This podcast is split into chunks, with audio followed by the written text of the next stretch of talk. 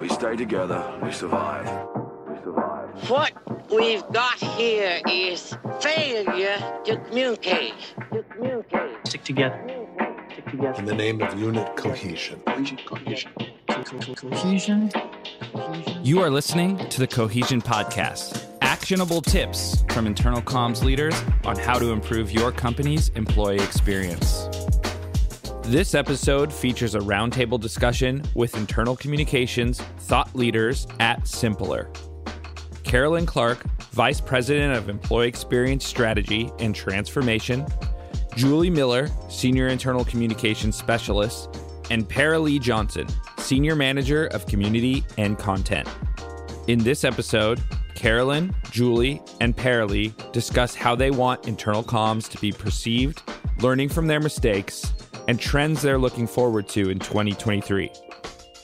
Before we dive into the interview, here's a brief word from our sponsor. This episode is brought to you by Simpplr, the leading AI powered employee experience platform. We are on a mission to transform the work experience for billions of people across the world. Organizations use our products to deliver personalized experiences that inspire and engage their employees. When work is good, life is better. Learn more at simpplr.com. That's S I M P P L R dot com. Without further ado, please enjoy this conversation between Carolyn Clark, Julie Miller, Paralee Johnson, and your host, Amanda Berry, Corporate Brand and Communications Manager at Simpplr. Well, happy new year and welcome. Today we have something new for the Cohesion podcast. I have with me a panel of IC professionals who are here to help us say goodbye to 2022 and welcome in the new year. First, let me tell you who I have today. I'm going to start with Carolyn Clark. Carolyn, welcome back. Thank you. You're the first person I've had on the show twice now. Ooh, that's exciting. Yes. Well, I'll send you a, a medal uh, that's, my second appearance. second appearance medal. Yeah. Yeah. How are you doing today? I'm doing good. I'm excited to talk 2022, 2023. Yeah, we got a lot of good conversations ahead. So thank you for being here. Yeah. Next, I want to welcome Julie Miller. Julie, welcome. I'm so glad you can join us today. How are you? I'm doing great. Thanks so much for having me. I'm so excited. Yeah, looking forward to talking with you about a bunch of IC related topics. And finally, last but not least, I want to welcome Paralee Johnson. Welcome, Paralee. How are you? I'm doing great. Thanks so much, Amanda. How are you? I'm doing all well. Thanks for asking. I want to start off and just so the listeners can understand a little bit about each of your backgrounds. So let's just go around and tell a little about your career journey and your role. Carolyn, let's start with you.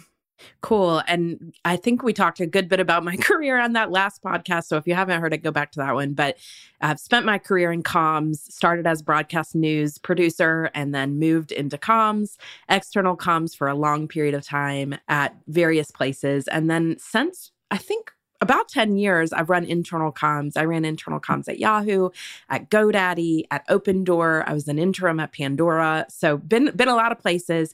And now I am part of the Simpplr team and I get to every day come in and talk about what all of us IC people and EX practitioners are thinking about. And I get to kind of advise the product team and the sales team. So that's my current gig, but real IC person at heart. Great. Thanks, Carolyn. Again, thank you so much for being here today. Julie, let's move on to you. Talk a little about your background and your current role. I don't actually think my background makes a lot of sense for anything, but somehow it kind of made its way to internal comms and it was the perfect skill set. I have a BFA in film post production. So I was a video editor and producer for a really long time. I worked for Disney. I made a lot of documentaries. So I have a, a really rich background in storytelling and graphic design and collaborative work. And I kind of evolved from there. I have like a natural entrepreneurial spirit. So I've worked with a lot of small startups and learned how things worked and how entrepreneurs and business owners really think about things and from a grander perspective. I was an executive assistant for a really long time and then a chief of staff. And from there, I transitioned into commercial communications. So making sure that sales teams had what they need. And it was a really natural transition into internal comms where it feels like I just get to do all of my hobbies all the time. And now I am Simpplr's first dedicated internal comms specialist. I'm not the first one to do the job, Amanda. You did it before me, but you split your role between so many different things. So it's a lot of fun to get to spend my time with experts like you ladies all the time. Yeah, it's nice working kind of in the epicenter of internal comms and doing internal comms. It's it's a dream job I never knew I I wanted. but now you're you're killing it in that. You know, and it's funny because I feel like when I get to talk to a lot of IC leaders, and, and maybe you all have the same experience, almost nobody has that traditional comms the whole way. It always starts and and just evolves, and you end up in internal comms, and then people generally stay there. So I guess there's a lot about the the the profession. Paralee, tell us a little bit about yourself and in your current role. Yeah, absolutely. Well, first, I'm so excited to be here with you guys having this conversation because probably one of the best parts of internal comms is is really feeling at home with your people and to be able to sit here with our team together and just have a conversation about what we love is, is such a, a dream and a gift. So thank you for having me. My role here at Simpplr is mostly to build out our community. Simpplr has not had an established community yet, and we have such an amazing customer base and such an influence in the world of employee experience and internal comms. We have our podcast and our blogs and just some amazing resources for that world at large. And so getting to take all of that and build out a strategy and really bring that to life so that people have the opportunity to connect and find some solutions to some common problems. The other part of that is really spending time with customers. I spend a lot of time having conversations and really becoming a champion for them, both internally for Simpplr, so that, you know, our entire employee base can really have a better understanding of what a day in the life and, and certain struggles are for the everyday communication professional. And as you mentioned before, I did not start out in comms. I was in project management and somebody said, Hey, you, I think you'd be really, really good for internal comms. And that was about 10 years ago. And I've since run internal comms and its employee experience specifically has been my area of focus, my bread and butter, and what I really love doing day in and day out. So yeah. thank you again. I'm excited yeah. to be here. Oh, this is great. It's really great to hear this. Like I said, I think all of us didn't really start in internal comms. You start, you had like a job at Conan, isn't that right? Carolyn? yeah, I worked at NBC on a bunch of TV shows, but yeah. Yeah, I mean, I think that's the beauty of internal comms, right? Like that we get to bring all these past experiences together and you use it. I mean, I think we all talk about in our day to day life. Like our ideas are coming from other places. We just get the title of communications and employee experience, but everything's coming from lots of different places, which is, we're lucky, I think.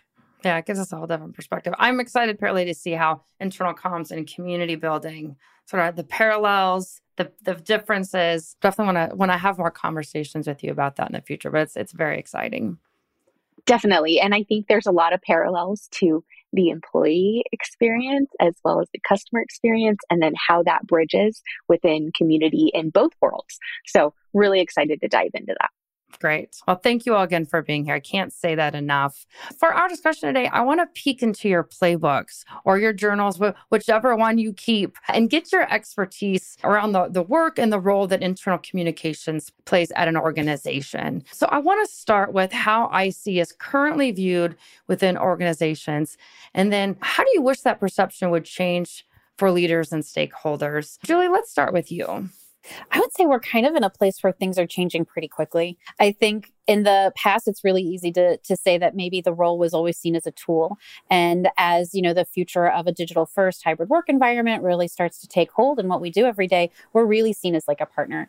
What we do and what we can offer to an organization is really being valued in like a new and exciting way. And it's a lot of fun to not just like do the work I've, i really enjoy doing but to like see people understand it and feel the value of it and want to like encourage me to do a lot more. I think this is changing really fast and it's kind of a really, maybe the most exciting time to be in this industry. Yeah, I feel as if, you know, it, that's a theme that comes up a lot, especially over the past two years with, or three years now, boy, with COVID and just the way internal comms had to really like, not even just step up because we have been stepping up. We are, we are stepped up, but had to really jump in and help leaders navigate through that has really made a difference. Carolyn, what do you think? You see a broad view. You've worked with a lot of big companies.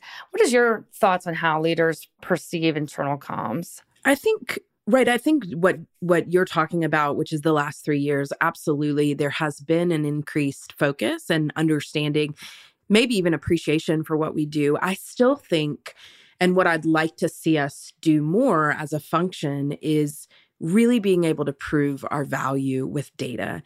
And I think that is a growing space, right? I mean, I think many people, we talk to customers sometimes who don't even track their metrics and because they don't have access. But really being able to ladder up the work that we do, the tactical work that we do as internal communicators, laddering that up to the business goals and really showing the impact that our work has on revenue, on attrition, on or, or retention, on all of those things. I think that is going to be more and more critical to keeping the appreciation and the attention on employee experience because when we can do that, we become a strategic advantage to the company. And if we're not seen as a strategic advantage, then we are seen just as a tool or a support. And I really want us to be seen collectively, right, as a function across all organizations as a strategic advantage to the company. So I think there's still a good bit of work to do there, starting with getting the right data so that you can talk about it the right way. I want to fly big flag that says leaders get data. They will respond to data. They're driven by data. Can you just expand on that just a little bit? Where do you start when you want to start showing value with data? One, I mean, I think most people need to start with actually seeing what they have access to. So, starting with the baseline of what do you have access to? And yes, there's a million things you may want access to that you can't get just yet, but what do you have access to?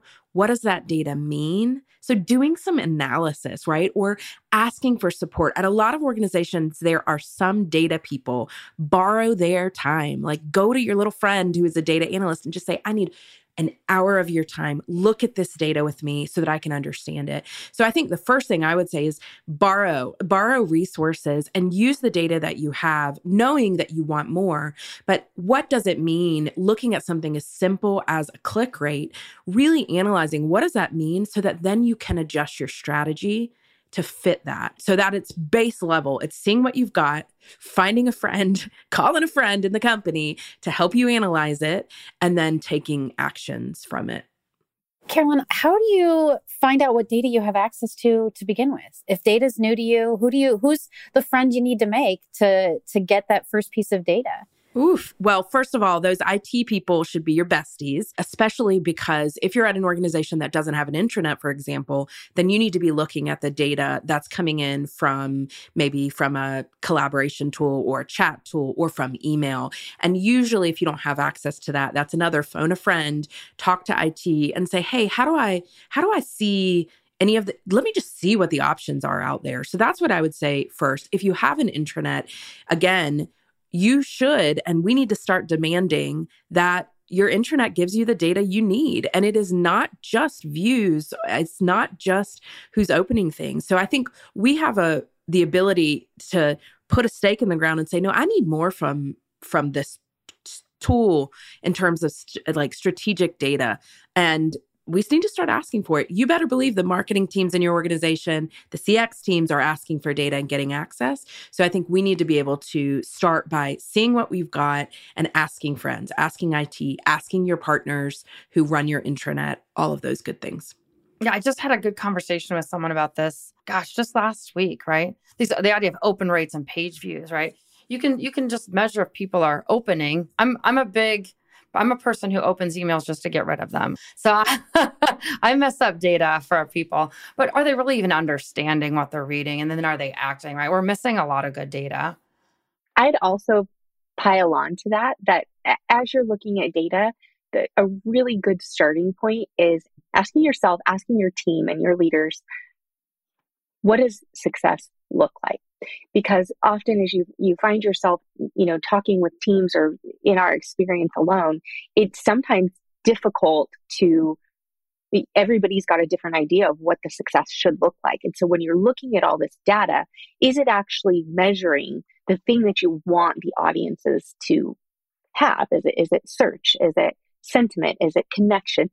Is a engagement in certain aspects? And so really asking your team to look at that and then make sure you're looking for the right types of data in different points so that you can capture what it is you're actually looking to accomplish.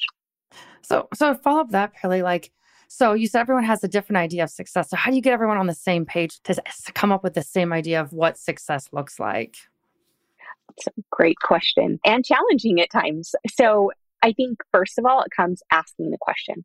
Because when you ask the question and you get curious, that curiosity opens Pandora's box typically, right? So then you actually find out the truth that you've got five departments thinking that success looks like five different things.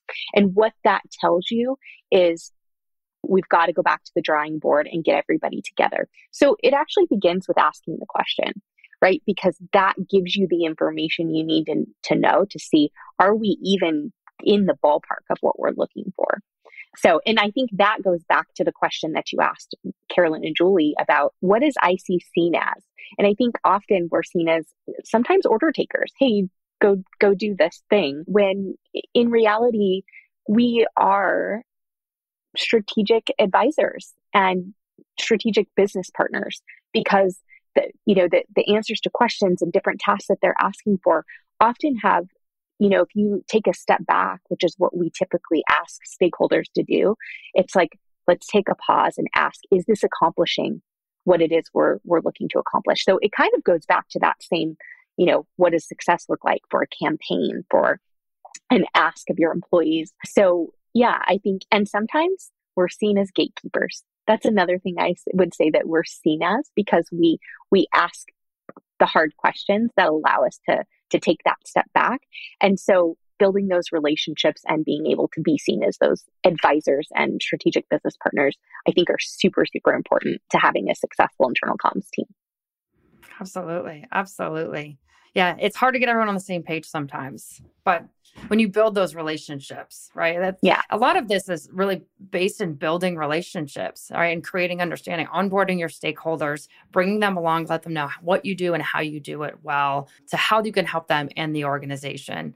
I know we've talked a lot about this. And I'll, Julie, I'll look at you about, you know, onboarding your stakeholders. What's important? What, what do you do to, to onboard stakeholders? It's a lot of expectation setting. So just like Paralee said, like this is what we do and what we don't do. And like drawing that line, like first and foremost, it's something you can always like a tangible document you can point back to. Say, like we talked about this, we agreed upon it. Like I would love to to help you reach your goals, but I do not do these things is my number one. Because they will always, I mean, this is human nature. Everyone's gonna try to get like a little extra out of you. It's like just the way we all like get business done. But being able to have something that you've you've talked about, like openly and honestly written it down that you can go back back to and say like but we agreed on this. Like i would love to help you. It's not personal. This is business. I have to protect my time is like a number one thing. And then again like leaning on what Paralee said like understanding what success looks like for everybody and I find that everybody's version of success is pretty similar, but the vocabulary they use is so different. You know, the way your HR partners are going to look at engagement rates and like click through is very different than your marketing partners because they're going to, you know, they're coming at it from a different perspective. So understanding their vocabulary and maybe not even asking them to change it, maybe adjusting the way you speak to them is like a really big part and just like getting people comfortable with the idea. I think the other thing too is it's easy for people to feel like boundaries are really fuzzy when it comes to internal comms. I can do that. Why can't I do that? You should do that. I don't want to do that. You know, I don't need to put every piece of information on the internet. I want to empower you to do it kind of thing. And and and like creating that place where we're speaking the same language, we understand each other, we're friends and we can have those conversations without it being like too imposing, maybe, or too serious. I think, I mean, for me, that's how I do it. That's a good starting point. Carolyn taught me how to onboard stakeholders. So, like, she's definitely the expert. Oh, I don't know about that. I, I will say the one, my favorite thing about stakeholders is really making them talk to each other, especially it comes down to, and we're talking about prioritization, which ultimately is where a lot of the conflicts arise with your stakeholders is they say, my thing is the most important thing. And then you meet with somebody an hour later and they say, my thing is the most important thing. And rather than, you know, as, as Paralee talked about this gatekeeper, rather than having to feel like you are the traffic cop, putting them in a room together and saying, Hey, you said your thing's the most important thing, and you said your thing's the most important thing. Talk about it together and facilitating. I mean, I think we often become facilitators as well with different departments because there's usually one or two of us, right, in an organization and a ton of other people. So, really getting them talking to each other is another great part of just kind of getting making decisions and getting your stakeholders on the same page with what the goals for communicating and experience are. So it's funny you say that. I have always joked that a third of our job is therapy. And that's exactly what it looks like to me. Like, how correct. are you feeling about this? yeah. And sort of walking through things, you know, mm-hmm. thoughtfully and, and with mind of empathy and, and care. Bringing and people concern. together. Yeah. Yes. yes. It's not always easy. I've, yeah, it's not always easy. So I want to I want to move on to something that's also not easy. Speaking of not easy, right? I I feel like I, this is a safe space. We all know each other really well, and so I want to create a, a safe space for other people to think about mistakes that they make in this role. We have a, we have public kind of public roles within an internal space, right? We're writing things, we're creating videos, and we're human at the same time. So mistakes are going what? to be made. we're human. Yeah, I know, somebody right? tell somebody that. but we're gonna make mistakes, you know. And this is a great time of year to to reflect on things, you know, you may have made mistakes or something that didn't go well. And I want I would love for each of you to talk about maybe a mistake you made and how you picked yourself up and what did you what did you learn from it? And I'll, and I'll go first, just just in the the same the the spirit of sharing. I when I started my career, I was in external comms and I worked with the UW system here in Wisconsin. And this is back, oh, I'm dating myself here, when you could tweet from your from like your text messages. You didn't have to go to the app. Like you could send a tweet. And you know, I'm sure you all have done it where you send a text meant for this person to this person, and you're like, "Oh no, oh no." Well, I did that. I I I opened up my phone. I was texting a friend, and then I hit, I actually went in the the Twitter version of my text. And I texted, I tweeted out from the UW system account, can't wait to hang later. I got to go for a run after work. Then I'm going to grab some dinner. And as, as I was hitting send, I was getting on the air, the elevator where you get no service. So I can't go in and just delete it quickly. So I'm like 15 floors going down. And then, but then there's no like, there's no reception in the building. My boss is upstairs. So I get back on the elevator. I'm like 15, 15, 15, get back up there. And I could hear him laughing from his office. Like four people had already reached out. We're talking a minute, like two minutes max. Five people had already reached out to him. And I, I was like, I'm so sorry. He's like, it's, he thought it was very funny. So what I learned from that is how to deal with mistakes. Not everything has to be like, you know end of end of your career you're to make mistakes but the people you surround yourself with and how they deal with mistakes really is to impact how you deal with mistakes. So I think that's super important. So I would love to hear now that I've shared my mistake. I mean, that's one that just it's burned into my brain. But now I'd love to hear from you all. So Paralee, let's start with you. Would you feel comfortable sharing a mistake and what you learned from it? Sure. I mean, I've I've got a whole vault full of mistakes that I've made over my career that. for sure. But I think this this I this plays into a, a lot of lessons. I this particular one. You know, as internal communicators, we often are doing things on behalf of you know leaders in a company and so there's a lot of pressure to get it right to make sure that you capture voice making sure everything's perfect because when it delivers to an inbox, often it doesn't have my name on it, it has someone else's name. And I had a particular stakeholder that w- it was really important to this person that it, it be perfect. And tremendous amount of testing. Carolyn's nodding her head, but she's heard this story. But I tested and retested to make sure that as it delivered, it's going to be perfect. Well, lo and behold, one did not land perfect. And it was a matter of operating systems and how it, whether it was mobile or desktop.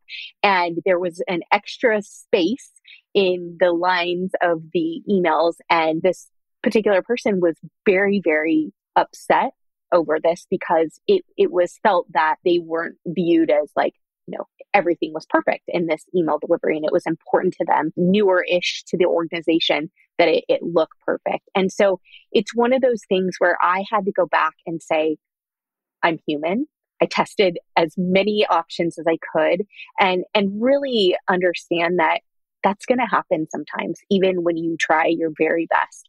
And sometimes it's humorous like if it's a mistake that you know, you just can't fix or you forgot something, then you just make humor out of it and kind of laugh at yourself. But this was one where I just simply couldn't fix it. It was delivered, it was a spacing issue, and it had to come down to like an honest conversation with this particular stakeholder that I, you know, I apologized and and we made room for repair and just honest and open and and it also opens us up to remembering how do you check for all of these things to make sure that you can you know account for as much as possible and and leave as little room for error as you can yeah um, especially but, when you're a team know, of one or, or two you know yeah, and yeah. you need that set of eyes to check stuff like that but you may not have it and and I, I'm, I don't know the science behind it. There has to be something where when you look at your own stuff over and over and over, those start to sort of camouflage. Mistakes can camouflage themselves. Yeah.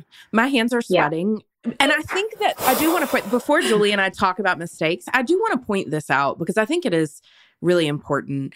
We all care so deeply. And I think almost every HR communications person and internal comms person I've ever met cares so deeply about the craft that mistakes seem awful. Monumental. They really, yes. really feel yeah. painful. And and so, like, just even hearing the story from you, yeah. Amanda, and you, Paralee, makes me anxious. Mm-hmm, and I, yeah. I do want to say though, like, how lucky these organizations are that they have such deeply caring people that we are worried about in misplaced space. I mean, that is incredible. and I think that speaks to, again, the experience we want our stakeholders to have and the experience we want the employees to have at the end of the day.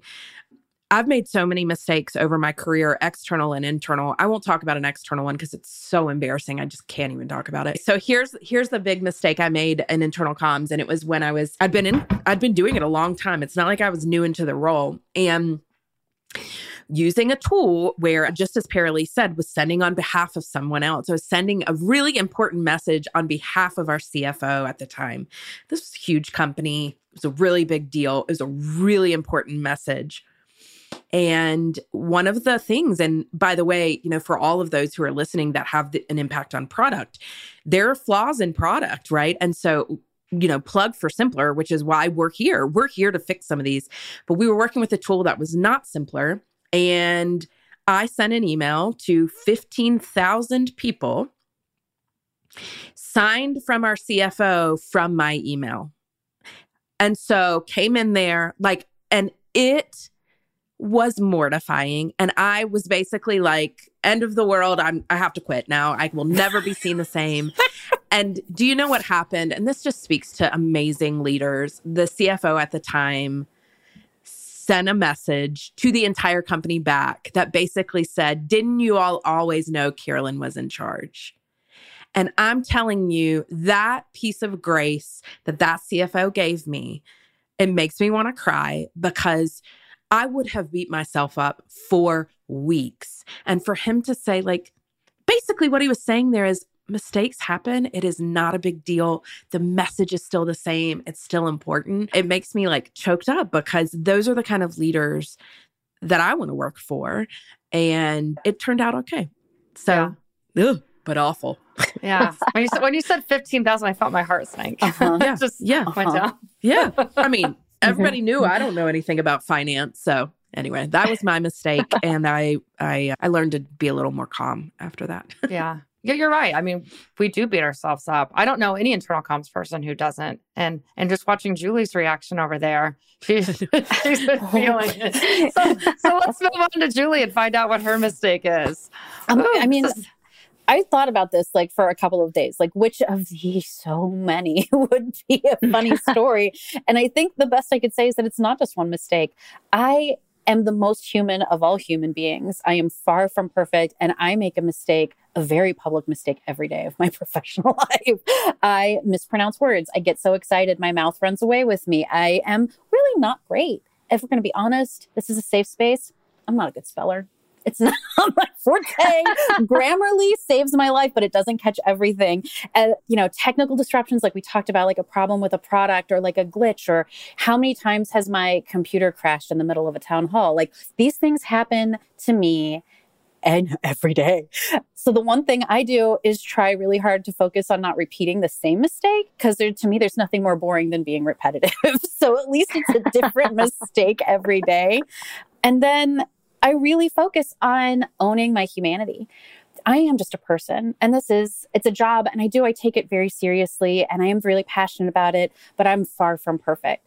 So I you know I look to Carolyn to calm me down when I, I don't remember that, when I'm just like, no, I've done this and everyone will see it. And oh, it's the only thing everyone will remember. But I don't remember what happened, you know, what funny thing my coworker did yesterday. So people just aren't going to remember it.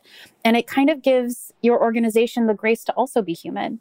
You know, when your leader stands up for you and says, Carolyn's always been in charge, or when, you know, no one says anything, when they're like, yeah, it's super not July, Julie, but it's obvious you copy and pasted this email from somewhere else. Welcome to November.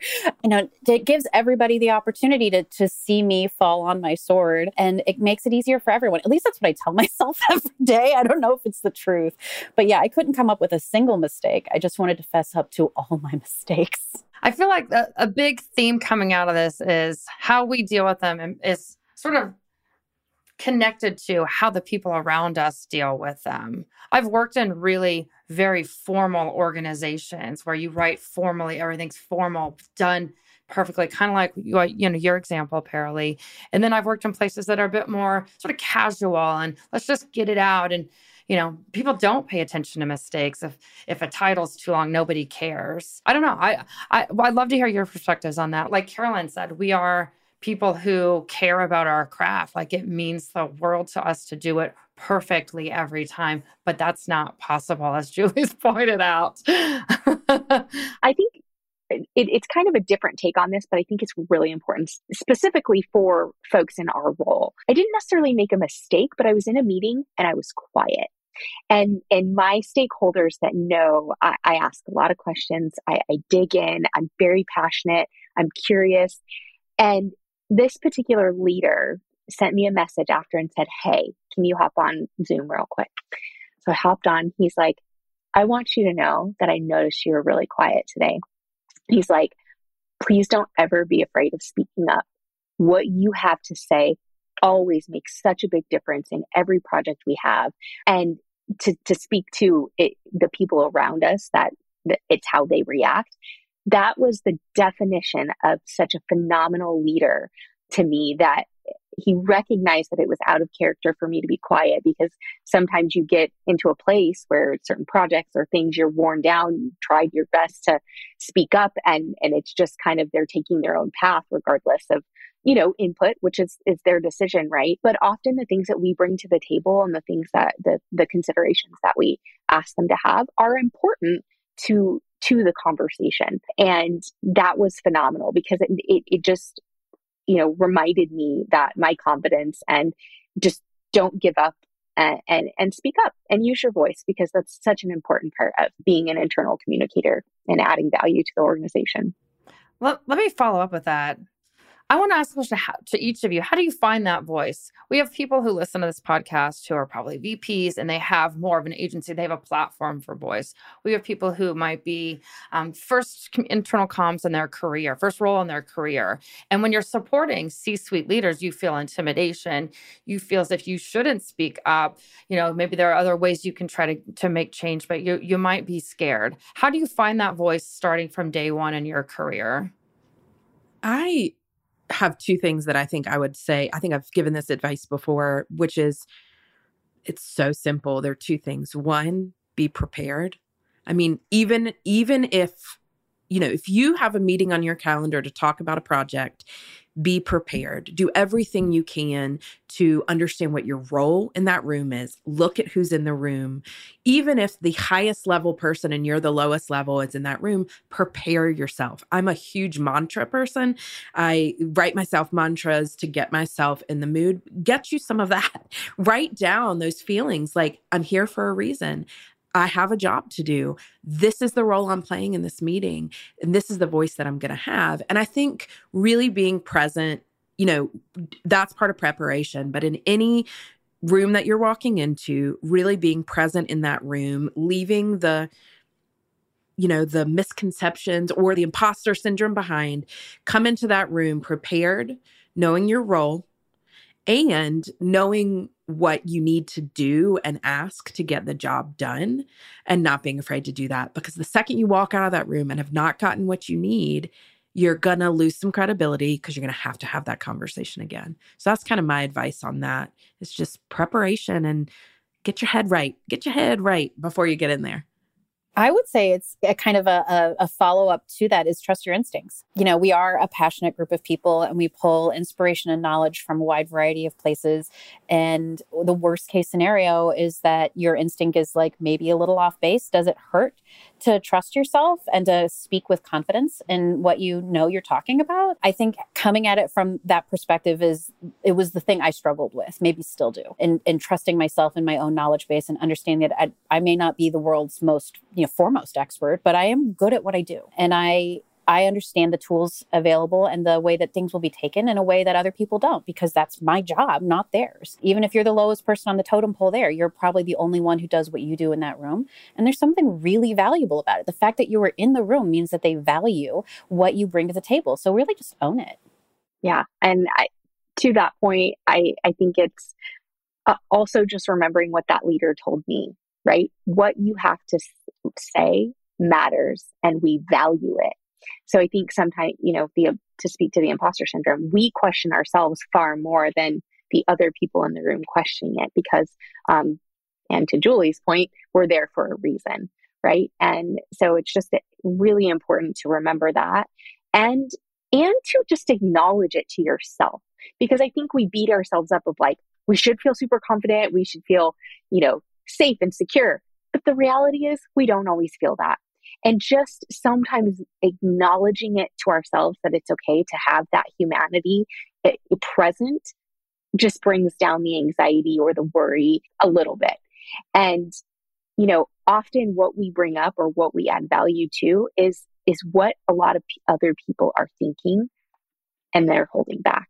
And so it's, we have to take the lead in that often because the ramifications of not having those conversations or asking those questions or speaking up can be really, really impactful to the audiences that we serve.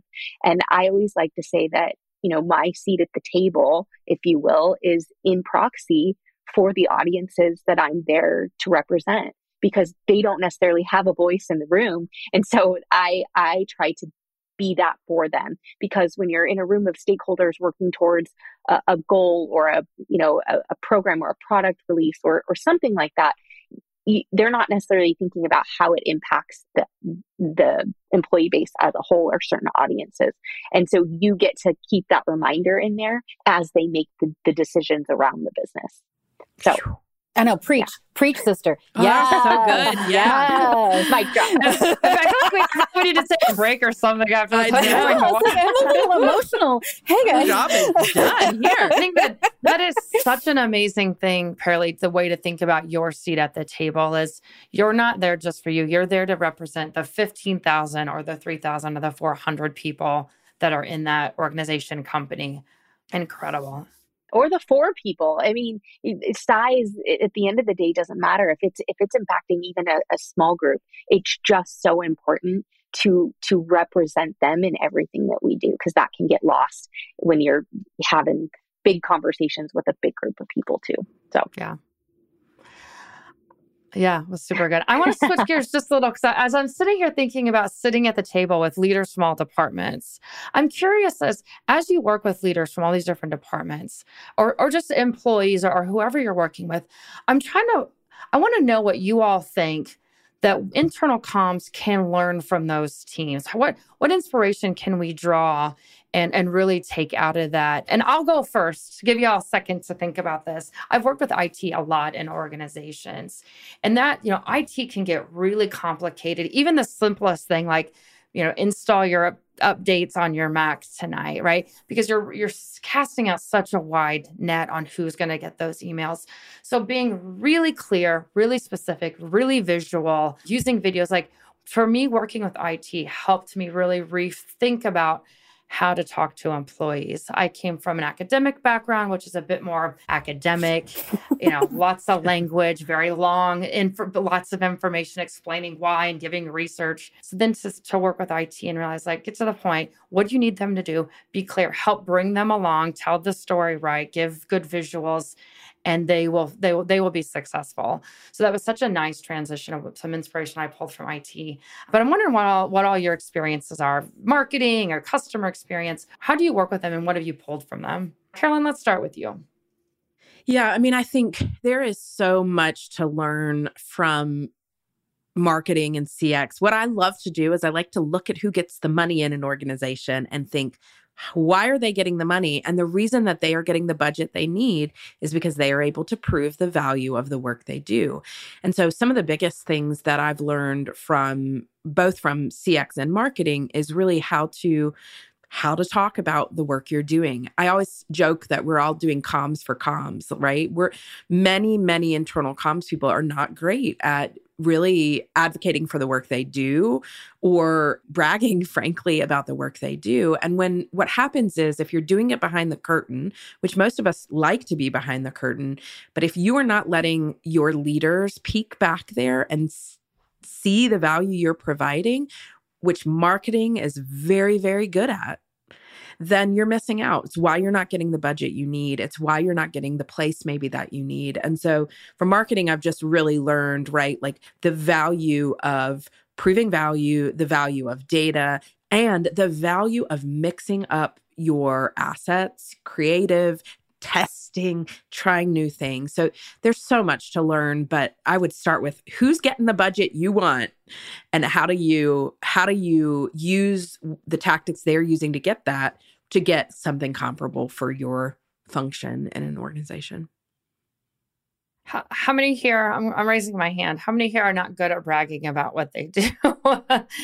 I feel like I struggle with that personally, Carolyn. And as you all know, Carolyn is my boss, and she probably can attest to that being a true statement. How do you do that? I mean, because as you know, you talked about your CFO writing writing content for them. It goes under his or her name or their name. How do you get better at that? Because I feel like we're always moving so fast and to the next thing.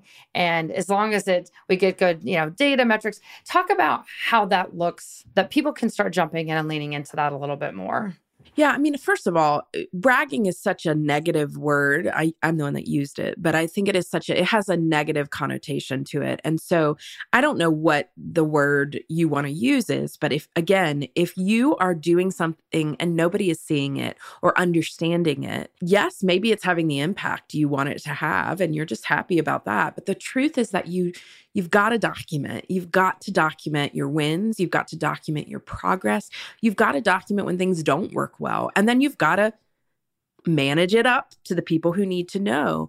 And that's really my style. I mean, you all know this from working with me, and Paralee knows this from working with me for a long time. I do not like my value being questioned. I'm so afraid of that. And some of that is because I love doing really great work. And so when somebody questions the value of the work I've done, knowing how much I've put into that, I immediately just kind of crumble. And what I've learned to do over the years is to document, to really document the value so that when someone says, How did that do? or Why didn't this do better? rather than saying, I don't know, which I think is the worst answer, I'm saying, Well, let me show you this data I've been, let me tell you why. This is what I think. This is what I see from the data. This is what I know from doing it before. So, again, for me, documentation is crucial.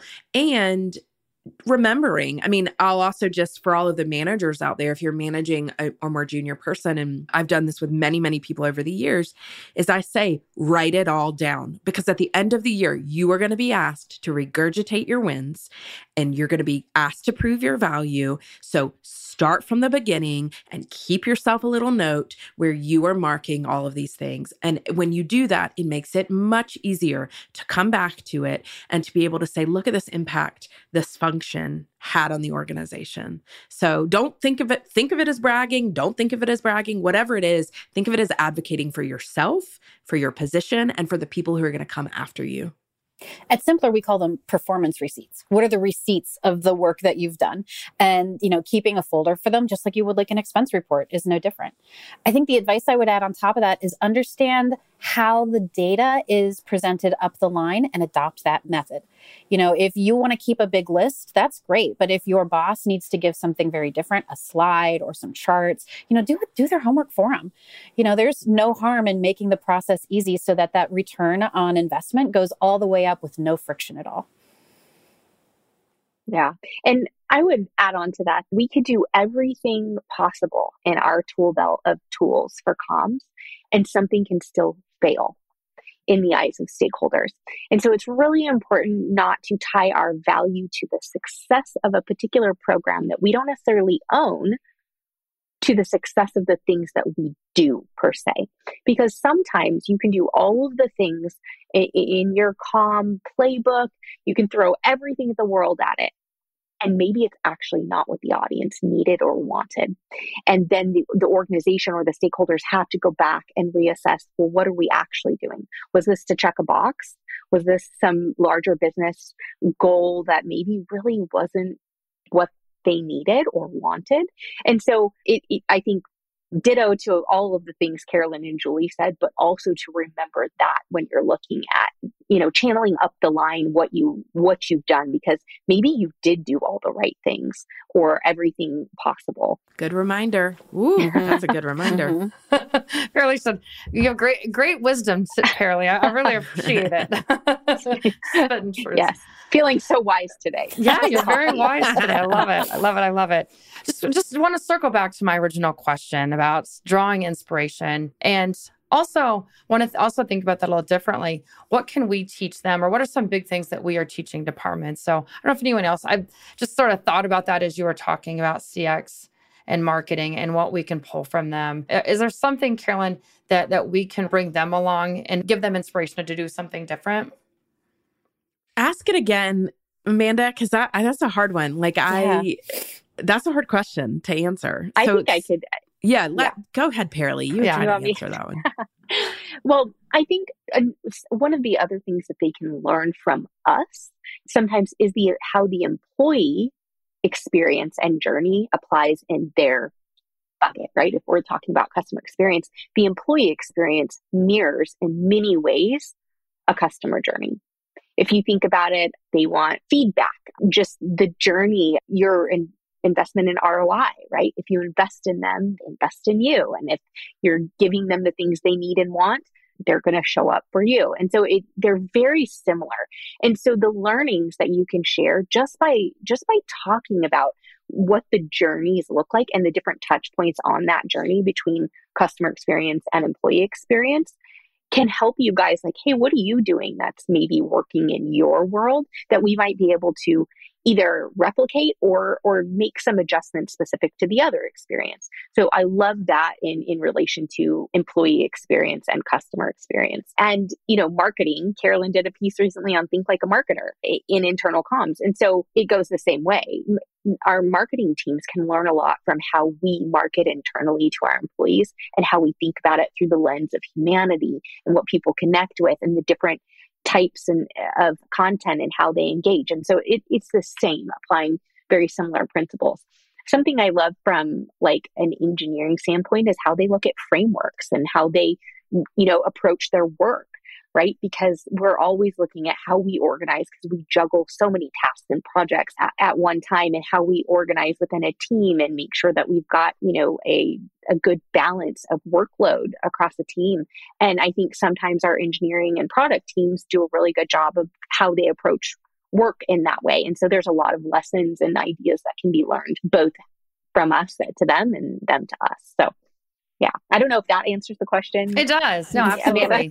Yeah you, know, you got my brain really really thinking there about the, the way we talk to these teams about how we focus on the employee. I know I've worked with marketing teams, even getting them to say, "Hey, before you release this, we just we should tell our employees about it. We don't want them to be the last to know," and helping them understand why that is, and the, the, the employee experience, the the not great employee experience that can create if they're they're going live with you know a new product and we haven't fully vetted our employees and, and let them know what it is well, I was going to talk about how I was inspired by my work on the commercial side of things and having the there are two things that I learned working so closely with sales teams that they use in their sales process that I think we as, as internal communicators could really lean in, into a different way. Most like established sales teams have an executive sponsorship program with big clients and big deals that is meant to have not just like a, a, a, leader voice to be your internal champion, but also to, to be the person to know when to bring you in. You know, you don't have to be involved in every conversation, but if you have somebody who is involved in every conversation who knows and who's willing to like lean on you when you need to, that's like the most valuable thing I think I don't get maybe as often as I would like. And then the other thing is adopting a lot of product marketing practices. You know, we're teaching people how to use tools, how to understand processes, how to understand and work within their community at work. And, you know, that's exactly what a product marketer does for a product. You know, we're going to teach you how to use it. We're going to tell you why you want it. We're going to get you to adopt the feature. And I need more help in that department here. I think we all have a need to I don't want to say like trick people into using things more often than not, but you know, you do. You have to talk people into getting on board with the process. And I, I take a lot of inspiration from how a sales team can partner with other groups w- who can lend you that expertise. That's a great, great, answer, Julie. Julie. yeah, that's great. Y'all are a good team. I know. Oh, gee, how lucky are you? Very. Very cool. Well, let's wrap up our discussion with some rapid fire asking for a friend questions. So I'm going to ask each of you these same questions and just a, a quick answer on your opinion about them. Now I'm sweating. I don't do good on, on in the hockey. So let's start with the question What IC trend are you hoping to leave behind in 2022? Julie, I'll start with you. Zoom happy hours. Oof. Love That's that. it. That's a quick answer. I don't want them. I'm done. Carolyn. The idea that intranets are dead, I really don't think they are. Paralee. We're doing it the same as we did last year. Doing the same old thing can be beneficial depending on what it is, but I think it's always important to go back, look at it, and try, try new things. It, you know, fold in experimentation. I think it's super important. Great. Next question What can we expect in 2023 in terms of IC trends? And this time I'll start with Carolyn. We're going to start to see the internal comms role starting to be redefined as employee experience. I think we're going to see that starting and it really growing over the next three years. Meaning, people who were titled internal comms, I think we're going to see the convergence of internal comms, HR comms, and IT people together in one employee experience role. So I think that's going to be a huge shift we're going to see. We're already seeing it a little. Paralee? Carolyn stole my answer, so I'm just going to say ditto. That's a good one. Julie? Uh, I would say digital first planning. I like to remember when mobile websites were like a big thing and the revolution was to design mobile first. I think we, as uh, just a general workforce, need to think about being digital first in everything we do. Let's move on. What is one skill you think all IC professionals should be really good at? Graphic design. Paralee? I think relationship building. Julie? I'm going to go with experimentation. Mm. Ooh. Next question. How do you see the IC profession changing over the next five years? Carolyn, you addressed what we see the next year, but when you think long term, what's a big change we can expect, or even a little one? And we'll start with Julie this time. I think we're going to start to see a lot more convergence on how people communicate in the rest of their life and how they communicate at work. I think there's a, a real divide in and how we do that, the tools we use, the methods we use, how we receive information that just hasn't made the transfer over to work yet. And I think we're going to start to see things align a little bit more. Ooh, that's a great one. Julie, when I was thinking of this question, that was my answer. You got to reach people how they're used to being reached. Yeah, it's and a soapbox we both are combining. Exactly. Yeah. Yes, exactly. Carolyn, what about you? Yeah, I think we are going to start to see people getting more and more frustrated with using 25 different places to do work. And I think we are going to start to see more holistic platforms coming coming into play hardcore. We cannot expect people to go to 10 different places to get connected, to get informed to do their work. So we're going to see that change. Great. Paralee? I think people will continue to adjust their content strategies to how we consume information. And meaning, you know, how social media has impacted what internal communications looks like today and trying to let go some of those old ways of long form content we just don't consume it the same way anymore. And that's that is going to require a lot of attention and you know adjustment into skill sets that will be really important to this role going forward. Great. Last question. What is one piece of advice you each would give a new internal communications professional who's just starting out in their career? Paralee, I'll start with you. Oh, I knew you were going to come to me first. the best piece of advice that I can give somebody just starting out in their career is remembering grace for yourself. I think it's really, really important to to what we spoke about earlier about beating ourselves up and, and that pressure to get it right every time. If you can learn to give yourself grace and move on and and learn from that, you will find yourself a whole lot happier in this field and able to contribute, you know, the awesomeness that you bring and the skill sets and the important value that's needed. Great. Julie? I would say find ways to integrate the things that you're passionate about. You know, if you like to bake bread, is it because you're a little bit of a chemist and you like, you know, the exact mixture of things? Well, find a way to bring that kind of joy into what you do. We have the benefit of having roles that are really broad in skill sets and outputs, and we can, I think, find joy in what we do in really exciting ways. Carolyn? I think my advice would be from day one, build an understanding of how things are prioritized and ruthlessly stick to that and hold other people accountable. Period. Great. like we could do a whole nother conversation about that because prioritization is something I think everyone struggles with, you know, no matter what department you're in, or what role you have. But that's a topic for another day. Y'all, this has been so much fun. It's my first time doing a big panel like this, and I have three amazing guests here today. So, Carolyn, Julie, Paralee, thank you so much for being here today. Before I let you each go, let's let our listeners know where they can find you and reach out if, if they want to. So, Julie, where can our listeners find you? I'm on LinkedIn. I'm one of 5,000 Julie Millers, but you'll you'll know me when you find me. And then Post Digital Ginger is my handle everywhere else. You can find me on Instagram and Behance and all of the fun things. Carolyn, let our listeners know where they can find you. Yeah, so you can see some of my content on the Simpplr blog. So check that out. Go to simpplr.com and look at the resources there. And then, of course, on LinkedIn, love conversations on LinkedIn. And then my personal website is carolynjordanclark.com. And it has just things I've done and all kinds of stuff. So check me out there. Yeah, I, I love, I mean, I clearly follow you on LinkedIn. We're connected, but there's like a handful of people who to me have just reached that status of like when they post something, I kind of actively look it out. And you're definitely one of them. So really appreciate it. You always have interesting things you post and, and questions you ask. Paralee, let our listeners know where they can find you. Best place to find me is on LinkedIn. I'm probably one of very few Paralees, so I, I, shouldn't be too hard to locate there. And m- more to come on the, the simpplr blog here headed into the next year. So, really excited to have some content there. So, look for it soon. Great. Thank you all for joining me today. This has been great.